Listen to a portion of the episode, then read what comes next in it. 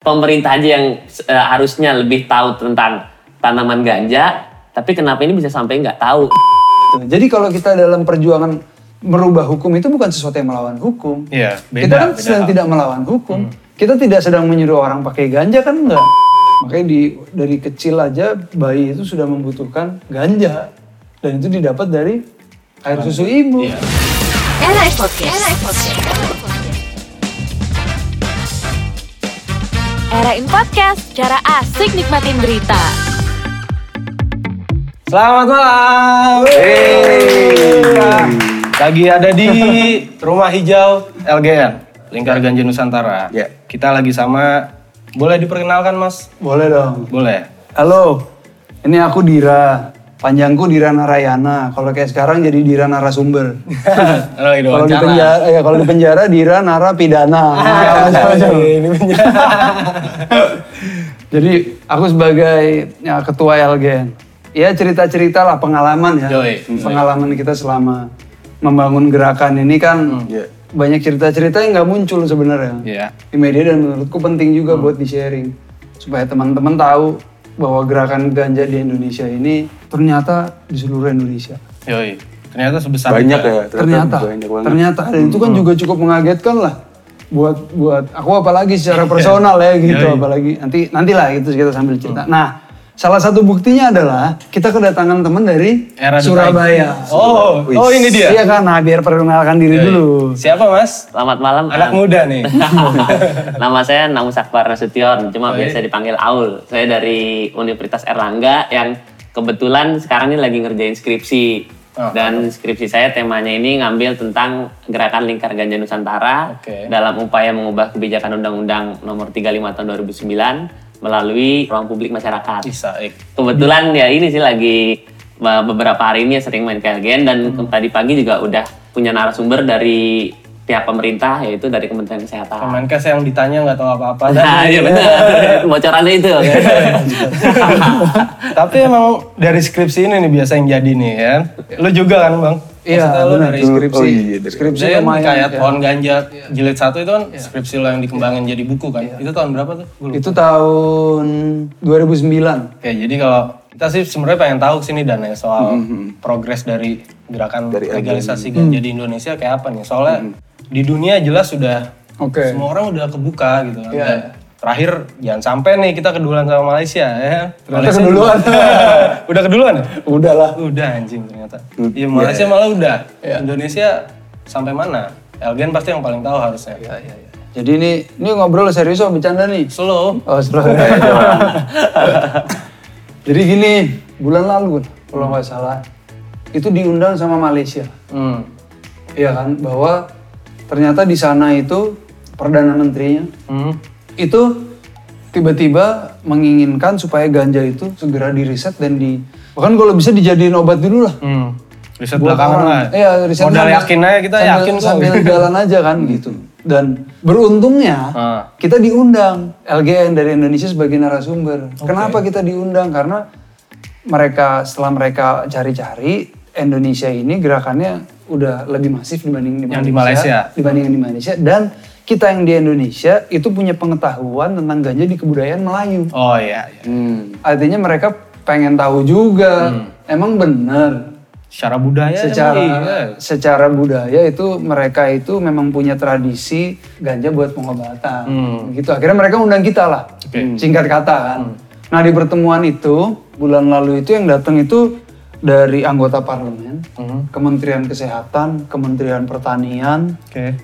Terus yang cukup aku seru itu dan terbuka baru itu mereka juga mengundang investor-investor Hmm. dari beberapa negara dan perusahaan-perusahaan farmasi, Farmasi. ganja dari Kanada, dari Australia, Hmm. terus dari Korea Selatan aku nggak salah inget ya. Itu juga ada yang datang dari Belanda. Itu nah kita ngumpul di situ akhirnya wah, aku akhirnya melihat bahwa arah perjuangan legalisasi ganja Malaysia ini kayak legalisasi ganja pada umumnya. Oke. Artinya apa? Gimana? Artinya adalah yang dilegalkan pertama adalah obat-obat yang diproduksi sama industri farmasi. Oke, berarti harus masuk dari farmasi dulu. Harus farmasi. Cuman obat-obatan yang terstandarisasi.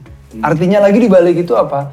Artinya kalau ada orang yang mau kayak Fidelis, kalian ingat Iya. Fidelis ya? Jadi buat teman-teman di sini yang denger yang belum tahu Fidelis, Fidelis itu yang tahun lalu dia menanam ganja Dalam ganja untuk istrinya. untuk istrinya yang sakit, kemudian ditangkap. Kemudian tadi bicara yang soal legalisasi yang secara umum tadi, artinya apa?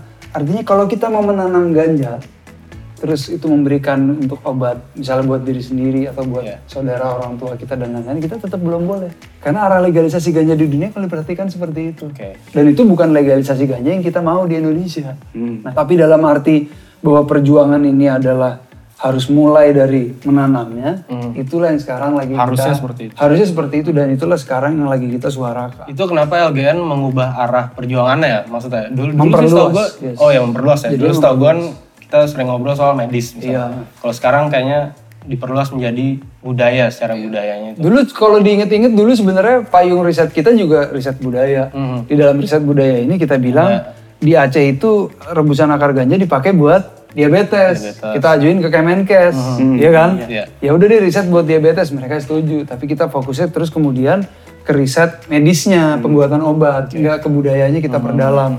Nah di riset pembuatan obat ini ternyata itu kita masih political will dari pemerintah masih belum ada. Masih sangat rendah. Mungkin tahu tadi ya. Ah, lo dan ternyata teman kita dari Surabaya ini menemukan jawaban juga. mahasiswa ini menemukan jawaban. Kayak apa, Ul? Kemenkes ngapain? Hasil- Tadi eh, jadi sebenarnya Kemenkes itu awal tujuannya pingin narik benang merah antara dari LGN, Kemenkes sama BNN ini Hmm. benang merahnya ini permasalahan legalisasi ganjanya di mana. Hmm. Dan tadi saya udah ke Kemenkes, ke bagian Litbangkes, Badan Penelitian dan Pengembangan Kesehatan Hmm. yang berfokus pada eh, tanaman ganja itu.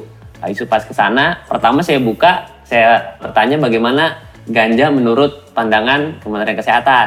Mereka menjawab lah kalau ganja itu katanya berbahaya, ada efeknya itu bikin ketagihan katanya, terus juga bikin euforia yang bikin hilang hilang kesadaran dan lain sebagainya. Setelah itu saya bertanya kepada narasumber saya, Bu, dengan minimnya pengetahuan saya, saya melihat di Google, di internet uh, bahwa uh, ganja itu sebenarnya memiliki efek positif yang seperti ini, seperti ini, seperti ini. Saya katakan kan. Iya, iya. Dan akhirnya yang di- dijawab oleh dari pihak Kementerian Kesehatan, dia malah menjawab, oh iya sepertinya mas ya. Iya, saya juga kurang tahu. Dan akhirnya saya di situ langsung merasa pemerintah aja yang uh, harusnya lebih tahu tentang tanaman ganja, tapi kenapa ini bisa sampai nggak tahu? Sedangkan kita aja yang, saya pun juga bisa dibilang masih awam, Iya. tapi kok kita, kita bisa lebih mengerti daripada pemerintah itu sendiri. Ibu pensiun aja. Itu harusnya kayak gitu kali ya. Tapi dia nggak tahu apa pura-pura nggak tahu tuh. Eh, pasti belum pernah pakai sih.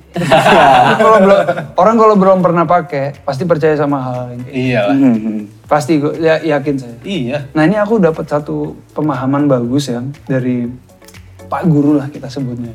Jadi dia bilang itu bahwa kita itu sekarang hidup di dalam dunia itu yang sifatnya itu uh, creating meaning bukan finding meaning. Contohnya ganja itu. Ganja itu kan sekarang di-create, diciptakan, efeknya tadi kan menggo- menggodohi dan itu kan kita di- dididik. Kita dididik di sekolah bahwa ganja itu bikin kamu bodoh, Iya. bikin kamu gila ya kan. Padahal harusnya yang kita lakukan adalah finding meaning. Iya. Kita menemukan makna yang dari mencari. ga- kita iya kita cari tahu, kita pakai itu ganja, kita tanam itu ganja, kita observasi ganja itu sebenarnya Iya, apa. iya. Rasanya kalau dipakai apa itu kan finding meaning. Jadi hidup kita nggak penuh dengan doktrin-doktrin yang Ketakutan. yang enggak yang enggak yang apa ya? Itu kan doktrin yang sekarang kan jadi nggak bisa dipertanggungjawabkan Iya, kan. iya, Itulah yang harus kita lawan dan dan kita tuh harus berpikir sebagai sebuah bangsa, pemerintah, masyarakat, kita bergabung. Ya kan kita ganja di Indonesia itu luar biasa. Kita kelola sama-sama untuk keuntungan kita sama-sama. Apa kita ekspor ke luar negeri? Daripada dibakar-bakarin.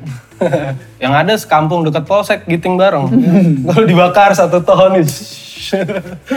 Tapi sebenarnya kalau ngomongin motivasi soal LGN gerakan ini kan kalau setahuku itu yang pernah Mas denger wawancara itu soal bisnis itu kayak misalnya yang sayang aja gitu loh di kalau kita di sini nggak memberdayakan ganja-ganja yang ada gitu. Iya, itu kan mubazir. Hmm. kita tahu kita ganja ini bermanfaat tapi kok kita buang-buang gitu Bo- larang iya gitu. bodoh-bodoh banget gitu loh kalau di LGN itu kesadaran kita itu hukum itu bisa berubah gitu jadi kalau kita dalam perjuangan merubah hukum itu bukan sesuatu yang melawan hukum. Iya, beda, kita kan beda sedang hal. tidak melawan hukum. Kita tidak sedang menyuruh orang pakai ganja kan enggak. Tapi kita sedang menyadarkan orang bahwa ini ada hukum yang sembarangan gitu ya, yang membodohi kita, Iya. yang malah merugikan negara kita. Nah, ayolah sama-sama Kita lawan. kita lawan buat kita perjuangan untuk dirubah karena memang bisa dirubah kan. Iya. Kalau kita lihat di Indonesia ini kan yang diambil itu kan agama ya. Hmm. Ganja ini kalau di urusan agama Teologinya nih. nggak beres. Nah itu waktu itu aku pernah disindir sama orang Aceh. Ini mau di Aceh mau kamu datangkan 10 profesor, ya kan? Dibandingin sama ada satu ulama aja yang bilang ini ganja bisa dimanfaatkan, orang lebih dengar. Iya sih. Iya. Iya. Jadi mungkin kalau kita bicara progres, progres yang belum kita dapat dengan konkret itu justru di bidang itu, bidang agama. Oke. Memang kita butuh sosok orang yang mau menganggap dirinya ulama dan ya punya kekuasaan misalnya di otoritas otoritas di lembaga-lembaga tertentu yang berani bicara misalnya kayak PBNU, Muhammadiyah dan lain-lain gitulah ya yang kalau mereka bisa bicara menurutku itu progres yang yang mantep tuh Maju banget. itu kajian-kajian itu Soalnya kalau setauku gini mas, kalau misalnya di perspektif ag- agama itu kan tiap yang memabukkan itu pasti haram gitu kan. Iya. Kira-kira yang bisa dilawan dari kalau menurut mas gimana tuh mas soal itu pandangan itu? personal dulu nih ya kalau LGN belum pernah ada Sampai statement sih soal itu. Tapi kalau aku personal, yang memabukkan itu haram menurutku emang kalau buat masyarakat itu sifatnya membina sih. Menurutku penting sih. Sesuatu yang memabukkan itu emang kalau bisa di buat masyarakat kita dilarang. Tapi maksudku dalam dalam konteks dunia sekarang ini, kalau dilarang sama dikaji ini kalau bisa jadi dua hal yang beda. Hmm. Kalau bisa pengkajiannya juga dijalanin, jangan dilarang terus akhirnya pengkajiannya juga dilarang.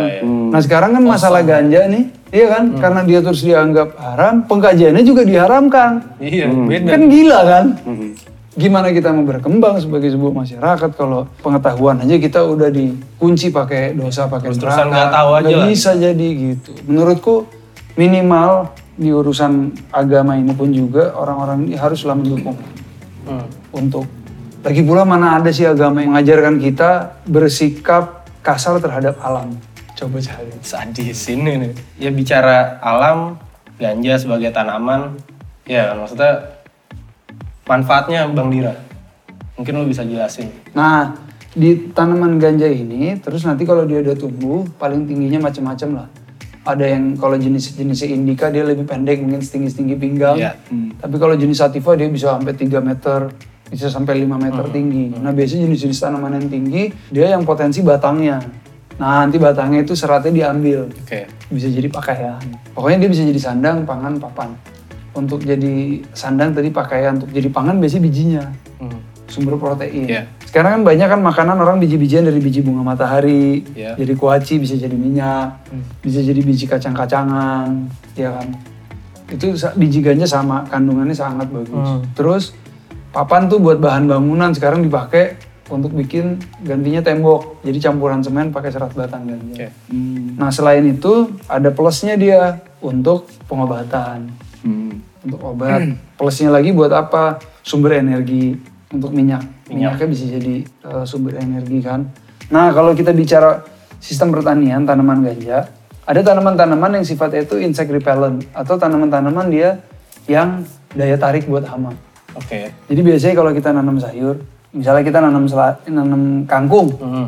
nanam bayam. Ini nih kayak eh, belalang, Banyak bekicot tuh banyak suka banget. Heeh. Ganja pestisida. Suka banget. Nah kalau kita tanam ganja itu, biasanya dia ce- kecenderungan binatang-binatang ini dia ke ganja. Ganja. Mengalihkan ya. Mengalihkan. Ya sama kayak orang, orang kalau ada bayam ada ganja pilih mana kira-kira? Sama kayak orang. pilih ganja kan, sama binatang. Jadi dia kecenderungannya ke lari ke situ. Jadi tanaman-tanaman yang yang sayur yang mau kita makan ini jadi lebih segar lah. Dan- gitu. Tapi yang, yang gue tahu di beberapa daerah memang mereka nanam tanaman nih diselingin sama pohon ganja gitu kan. Secara dulu sekarang udah Sekarang udah enggak ya? sekarang udah nggak ada. Nah coba jahat jahatnya undang-undang itu bisa sampai mematikan sebuah tradisi. Harus dilakukan. Dan dari pemerintah juga sih kalau masalah undang-undang tadi kan sempat nyinggung juga kan tadi sana.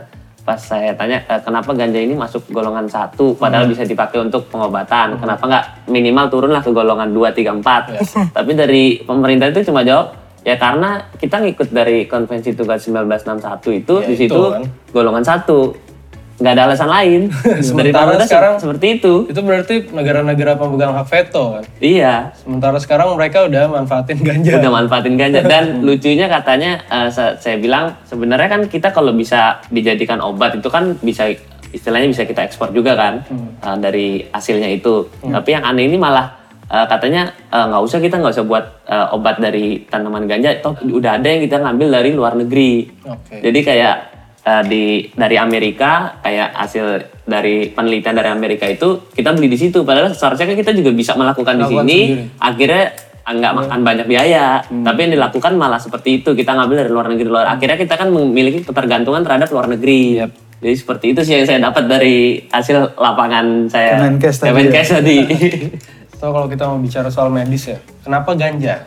Keunggulan ganja untuk pemanfaatan medisnya dibanding yang lain, misalnya obat atau tanaman yang ada juga gitu. Gini ganja itu karena dia kerjanya di sistem saraf otonom, di sistem saraf pusat, ya kan. Jadi dia fungsinya itu untuk mengoptimalisasi fungsi tubuh manusia. Sebenarnya dia bukan buat menyehatkan, dia buat orang kalau kalau lagi kondisi badannya nggak bagus, misalnya aliran darahnya, oksigen yang yang yang basic basic ya, itu ganja yang memperbaiki.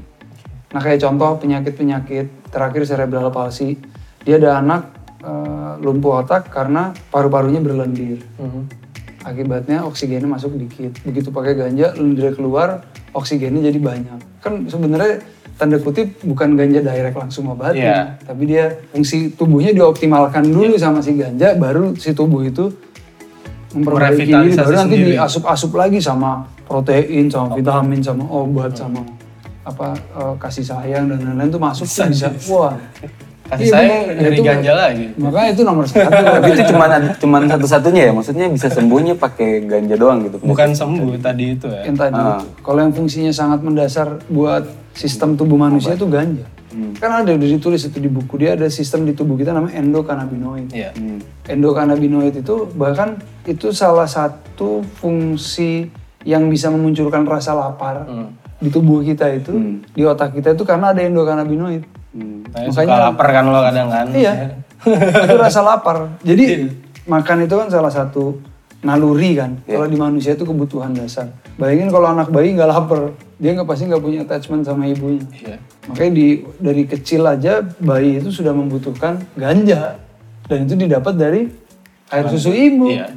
Hmm. Makanya air susu ibu itu risetnya di Jamaika itu risetnya. Air susu ibu itu kandungan ganjanya lebih banyak dibanding pengguna ganja aktif.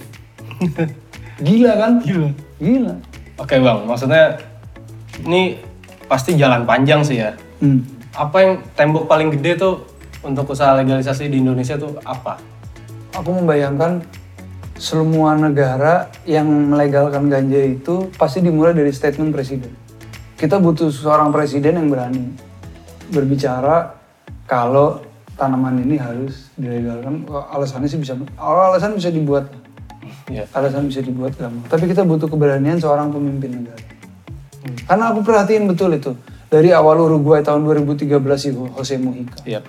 sampai terakhir kita tadi diskusi soal Duterte, di Duterte. Filipina. Duterte keras sama pengedar, tapi dia dia mengakui bahwa ganja itu di Filipina itu udah udah ada rancangan undang-undang ganja medis sudah. Iya, dan dan dia mengakui dia pakai. Hmm. Dan kan dia mengakui dia pakai. Iya.